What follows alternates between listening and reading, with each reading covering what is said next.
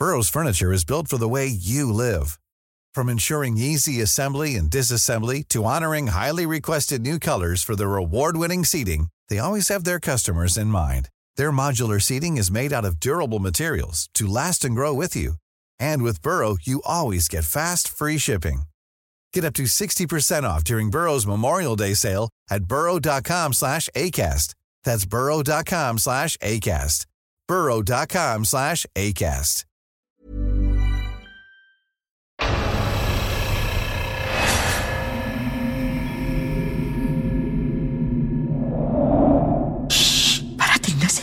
Sumagot ka! Sino ka? Papa, natatakot ako.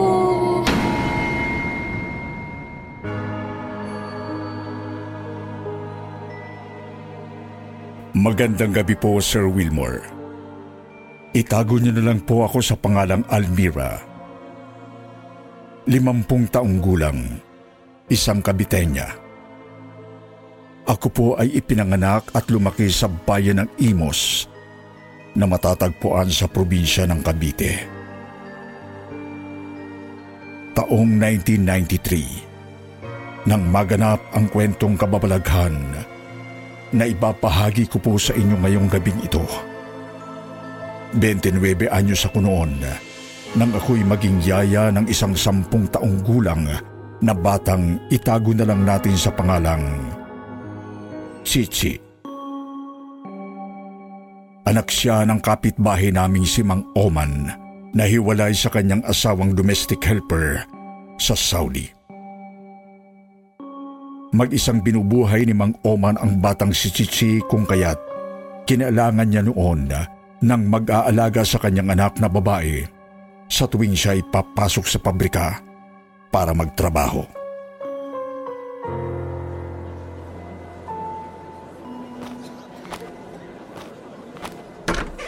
Mang Oman, ano po yung ingay na yun sa labas? Almira, si Marjorie. Yung sampung taong gulang na anak ni Aling Modesta. Ayun, nawawala. Nawawala si Marjorie, Papa. Oo, anak. Pero magkalaro pa kaming kagabi ng tumbang preso. Eh, kagabi? Eh, bakit gabi nasa labas ka pa? Almira, bakit hinahayaan mo maglaro ang anak ko sa gabi?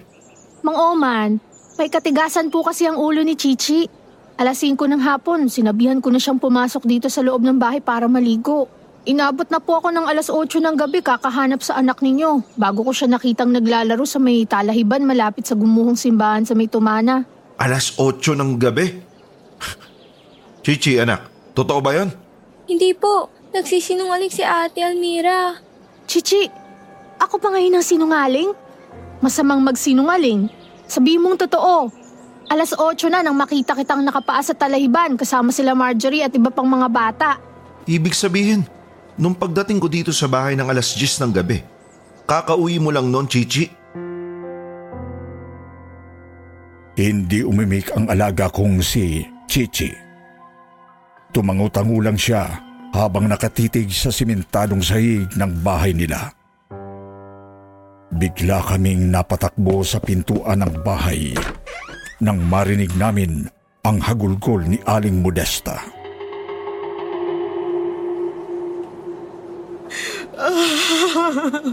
Mga kapitbahay, kinuha nila si Marjorie. Kinuha nila ang anak ko. Aling Modesta, sinong sila? Ang mga kulto.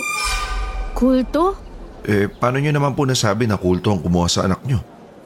Dahil nawawala pati ang mga tsinelas ni Marjorie. Matagal ko nang sinabihan ng anak ko na wag na wag mag-iiwan ng tsinelas sa labas ng bahay. Dahil kapag nakita ng kulto na may pares ng tsinelas sa labas ng bahay, siguradong kukunin nilang may-ari nito. Eh baka naman lumabas lang ng bahay si Marjorie at pumunta sa bahay ng kalaro niya at doon nakitulog. O kaya lumayas at pumunta sa ibang lugar. Lumayas? Hindi ganun ang anak ko, Oman. May katigasan ang ulo niya pero hindi siya lumalabas ng gabi. Sadyang mahilig lang siya maglaro sa kalye hanggang sa abutan ng gabi.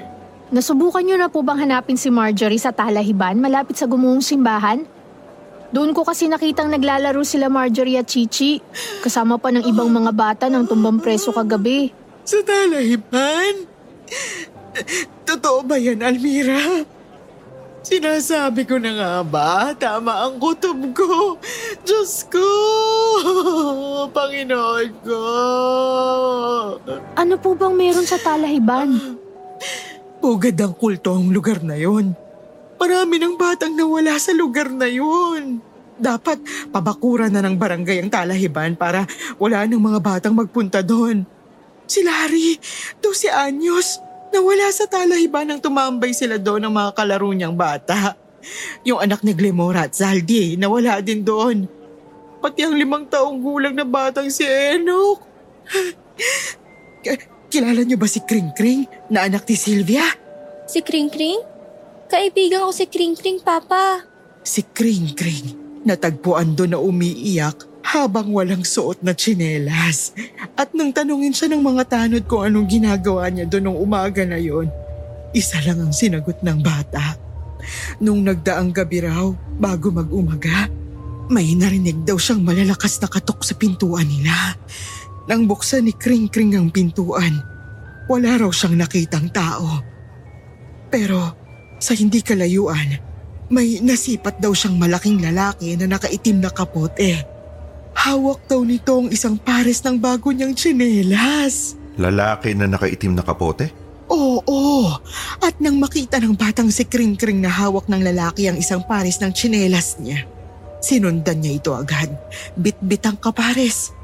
Nang agawin daw ni Kring Kring yung pares ng tsinelas mula sa misteryosong lalaki, nakita niya raw na may tattoo ito sa kanang palad. 666. Numero ng demonyo. Diyos ko, Ano nangyari kay Kring Kring? Lumaban daw siya sa lalaking pinaniniwalaan ng mga taga dito na isang kulto. Sabi ni Kring Kring, sinampal niya raw ng tsinelas yung mukha ng lalaki. Nang magalit ito, sinakal daw siya at iniangat sa lupa. Bumigla si Kring Kring. Kinalmot niya yung mukha ng lalaki hanggang sa um, matanggal yung hood nito sa ulo. Nakakatakot daw ang itsura ng kulto. Kulay itim lahat ng mga mata nito. Wala daw itong buhok. Kalbo ito na nababalutan ng tattoo ang buong mukha hanggang bumbunan. Ang nakakatakot sa lahat, may pangil daw yung lalaki. Pangil? Sa takot ni Kring Kring, sinipa niya ang maselang parte ng katawan nito at nabitiwan siya. Tumakbo siya, walang suot ng mga tsinelas. Kinabol siya ng kulto at nang maabutan siya nito, dumakot daw siya ng buhagag na lupa at sinaboy sa mga mata nito. Halos mabulag daw sa sakit ng pagkakapuwing ang hayop na lalaking yun. Isang grupo ng mga taong nakaitim ang dumating. Nakasakay sila sa isang lumang van. Sa loob daw ng van, maraming nakita si Kring Kring na mga nag-iiyakang bata. Humihingi ng tulong ang mga bata. Tugoon daw ang mga ito. Tumutulo raw ang mga dugo mula sa mga ginilitan na leeg ng mga paslit.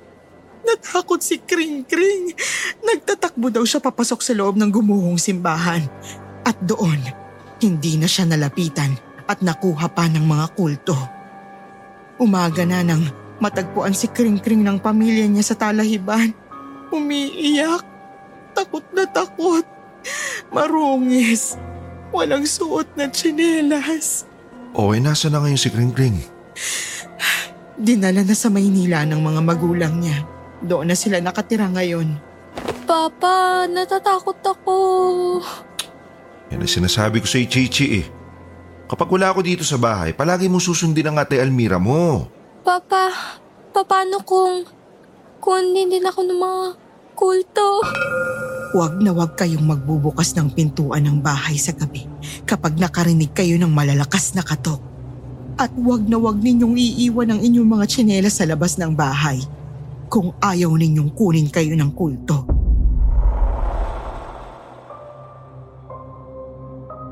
Umiiyak na nagtungo sa barangay si Aling Modesta. Sa tulong ng kapitan at ng mga tanod ay pinaghahanap nila si Marjorie sa bawat sulok ng bahay ng buong lugar namin. Pero sawi sila sa paghanap. Lumipas ang isang linggo at hindi pa rin natagpuan si Marjorie.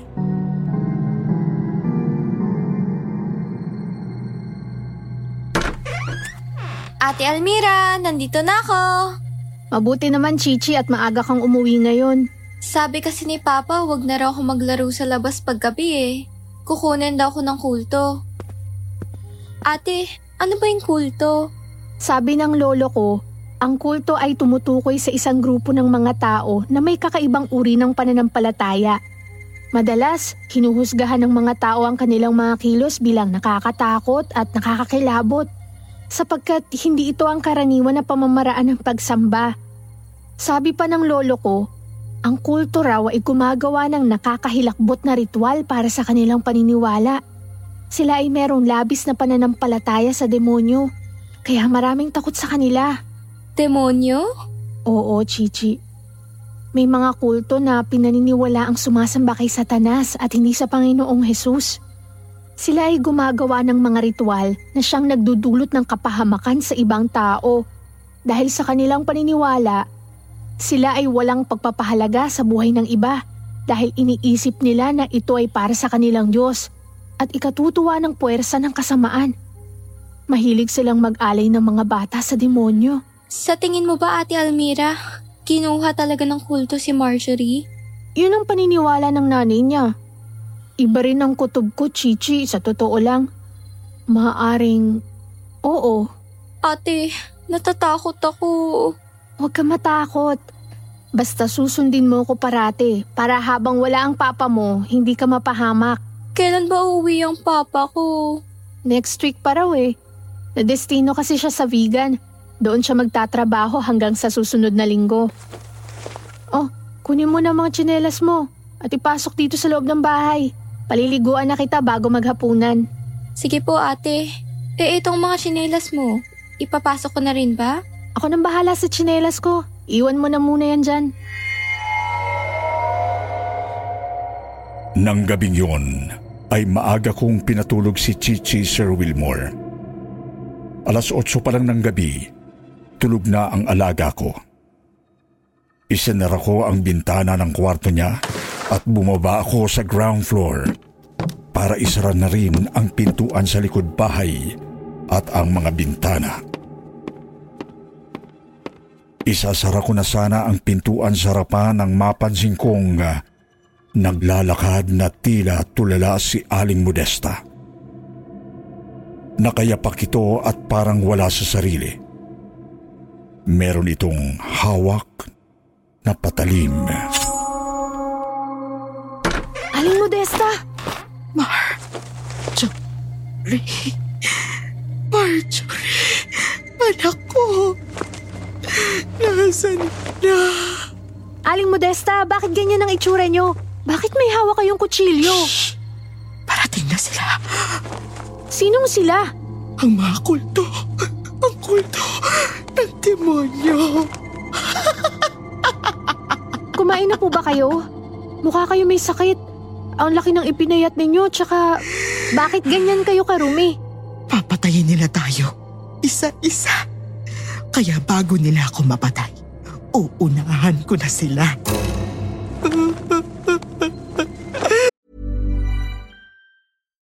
One size fits all seems like a good idea for clothes until you try them on. Same goes for healthcare. That's why United Healthcare offers flexible, budget friendly coverage for medical, vision, dental, and more. Learn more at uh1.com. Hey, I'm Ryan Reynolds. Recently, I asked Mint Mobile's legal team if big wireless companies are allowed to raise prices due to inflation. They said yes. And then when I asked if raising prices technically violates those onerous two year contracts, they said, What the f are you talking about, you insane Hollywood ass? So to recap, we're cutting the price of Mint Unlimited from $30 a month to just $15 a month. Give it a try at mintmobile.com slash switch. $45 upfront for three months plus taxes and fees. Promo for new customers for limited time. Unlimited more than 40 gigabytes per month. Slows. Full terms at mintmobile.com. Tulad ng ginawa nila kay Marjorie, ang anak ko. Nasa na ang anak ko? Almira, hanapin mo ang anak ko. Maawa ka. Hindi ko kayang mabuhay nang wala si Marjorie.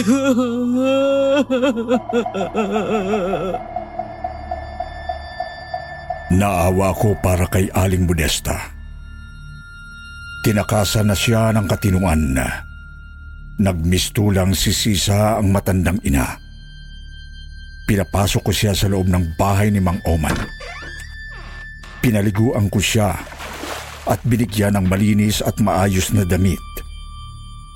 Ipinasuot ko sa kanya ang baong kong duster na pantulog. Pinilit ko siyang maghapunan pero ayaw niya. Ayaw niya ring bitiwan ang dala niyang patalim. Nakatulog na siya sa sofa sa sobrang pagod. Gusto ko siyang tulungan ng mga oras na yon, Sir Wilmore. Nag-isip ako ng paraan kung paano siya tutulungan at muling maibalik sa dati niyang katinuan. Kailangan kong mahanap ang anak niyang si Marjorie. Tumayo ako sa harapan ng pintuan ng bahay at tiningnan ko ang pares ng tsinelas ko na nasa labas ng bahay. Hindi ko ipinasok ang mga ito. Bago ko isara at ikandado ang pinto, muli akong umakyat sa kwarto ni Chichi para siguraduhin na tulog pa rin siya. Nang biglang makarinig ako ng malakas na Mabilis akong bumaba para tingnan sa bintana kung sino ang kumakatok sa labas. Pero... Wag! Huwag mong bubuksan ang bintana. Sino yan? Ang kulto! Mabilis na iniamba ni Aling Modista ang hawak na patalim sa pintuan ng bahay. Tila nagabang sa taong papasok mula sa labas. Galit na galit siyang nagwika. Hanggang dito ba naman sinusundan niyo ko? Lumayo kayo sa bahay na ito kung ayaw niyong patayin ko kayo! Mga kampon kayo ni Satanas! Aling Modesta, ibaba niyo yung kutsilyo na hawak niyo. Hindi! Gabi-gabi silang kumakatok. Ayaw nila akong patahimikin. Hanggang dito sinusundan nila ako.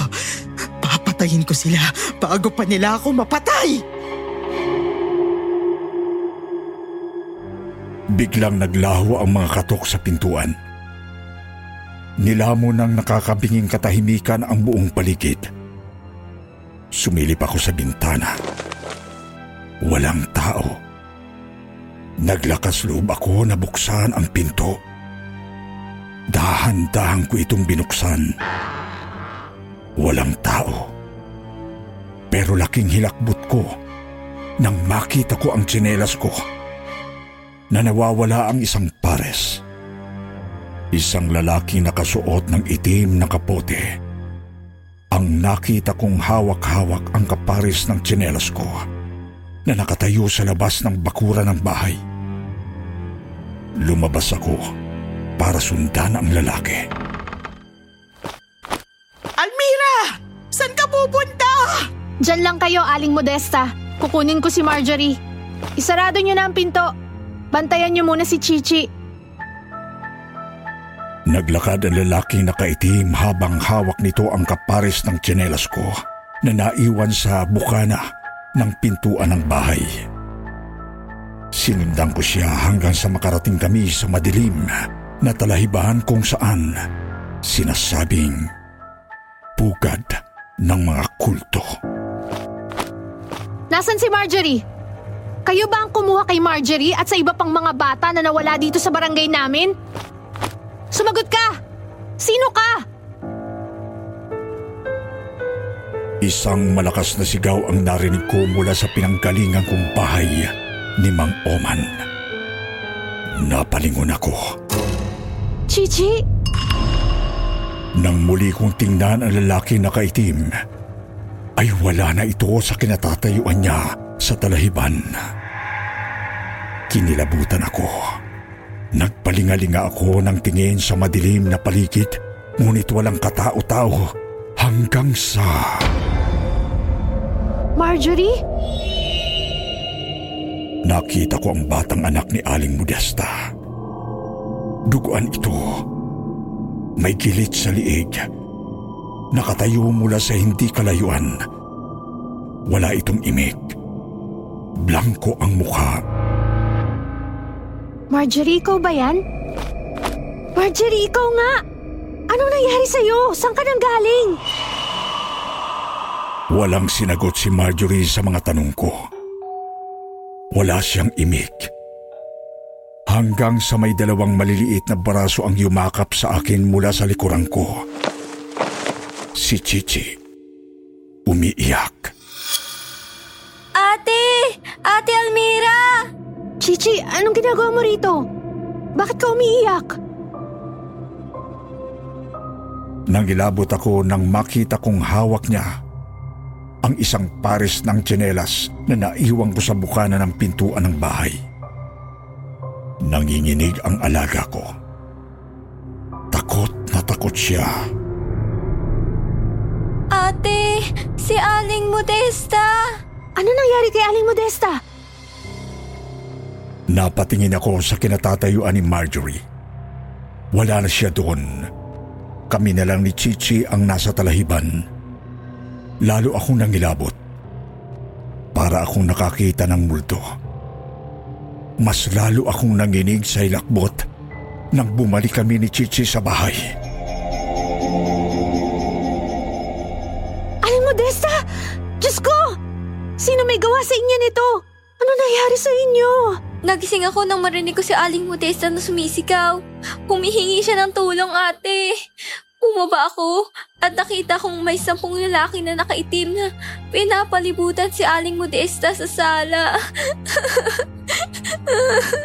Gamit ang kutsilyo, sinaksak nila si Aling Modesta ate. Takot na takot ako. Nakilala mo ba kung sino-sino sila na gumawa nito kay Aling Modesta? Nakatakip mukha nila. May mga tattoo sila sa kamay at buong muka. Hindi ako makasigaw. Wala akong nagawa. Nagtago ako sa pinakataas ng hagdan habang pinapanood sila. Pinatay nila si Aling Modesta, ate. Tapos, nagsipaktakbuhan sila papalabas. Iniwanan nila si Aling Modesta na tuguan sa semento. Nang nakita kong hindi na humihinga si Aling Modesta, bumaba ako patakbo sa pintuan at nakita ko ton chinelas mo. Alam ko na dito ka nila dadalhin dahil nawawala ang kapares. Ate, natatakot ako. Tawagan mo si Papa. Sabihin mo umuwi na siya.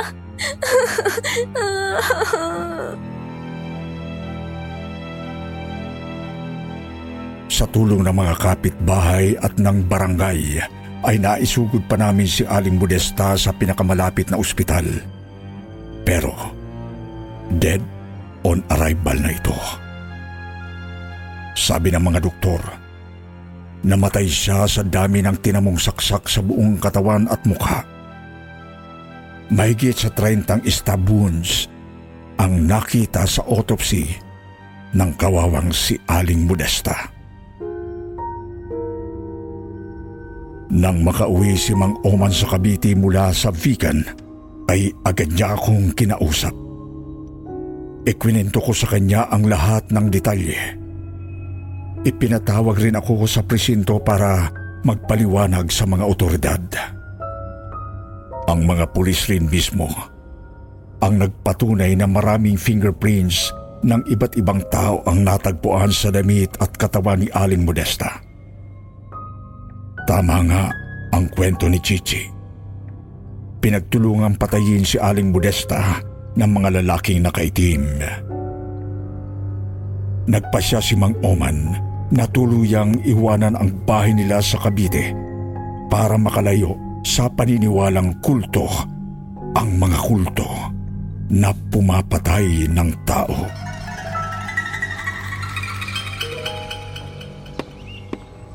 Almira, heto ang dalawampung libo. Tanggapin mo. Bayad ko yan sa pag-aalaga sa anak ko. Doon na muna kami dito sa vegan pansamantala kung saan ako nakadestino magtrabaho. Di namang Oman, hindi niyo na ako kailangan bayaran. Ang mahalaga ligtas si Chichi. Patawarin niyo ako kung kinupkup ko si Aling Modesta sa bahay niyo nang hindi ninyo alam. Naawa lang kasi ako sa kanya. Hindi ko naman alam na aabot sa patayan ng lahat. Wala kang kasalanan. Wala. Chichi, maging matapang kang bata ha. Huwag ka matatakot. Mangako ka na hindi ka magbubukas ng pintuan kapag nakarinig ka ng katok sa gabi. At wag na wag kang magpapaabot ng dilim sa labas ng bahay, okay? Opo, Ate Almira. Mamimiss kita, ate. Matagal bago nakarecover sa takot at paranoia ang buong barangay namin, Sir Wilmore. Gustuhin ko rin man na umalis para tumira sa mas ligtas na lugar ay hindi ko na nagawa dahil sa mga magulang ko. Maraming nagsasabi na hindi raw kulto ang may kagagawan ng mga pagkamatay at pagkawala ng mga bata sa probinsya namin, kundi sindikato. Sindikato na kumukuha ng mga bata para ibenta sa mga pedophile na foreigners. Pero mas pinaniniwalaan ng mga matatanda na kulto ang may kagagawan ng katatakutan sa lugar namin noon. Dahil mga kampon lang daw ng Diablo ang may kakayanang manakit at kumitil ng buhay ng mga inosenteng tao. Ako rin mismo ay naniniwala na may sa demonyo ang mga mamamatay tao na naglipa na noon sa probinsya namin. Dahil sa naging karanasan ko sa talahiban. Alam kong nagpakita sa akin ang multo ni Marjorie upang bigyan na ng tuldok ang tunay na dahilan ng pagkawala niya. Sumalangit nawa ang kaluluwa niya. Dito ko po wawakasan ang aking kwento, Sir Wilmore. Naway, wag nang mangyari pang muli ang sinapit naming katatakutan sa aming probinsya. Maraming salamat po sa pagkakataon. Magandang gabi at pagpalainawa tayong lahat ng Panginoon.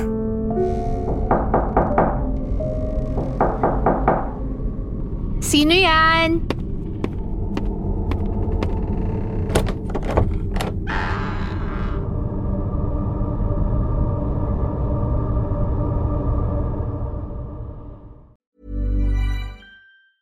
Planning for your next trip? Elevate your travel style with Quince. Quince has all the jet setting essentials you'll want for your next getaway, like European linen, premium luggage options, buttery soft Italian leather bags, and so much more. And is all priced at 50 to 80% less than similar brands. Plus, Quince only works with factories that use safe and ethical manufacturing practices. Pack your bags with high-quality essentials you'll be wearing for vacations to come with Quince. Go to quince.com/pack for free shipping and 365-day returns.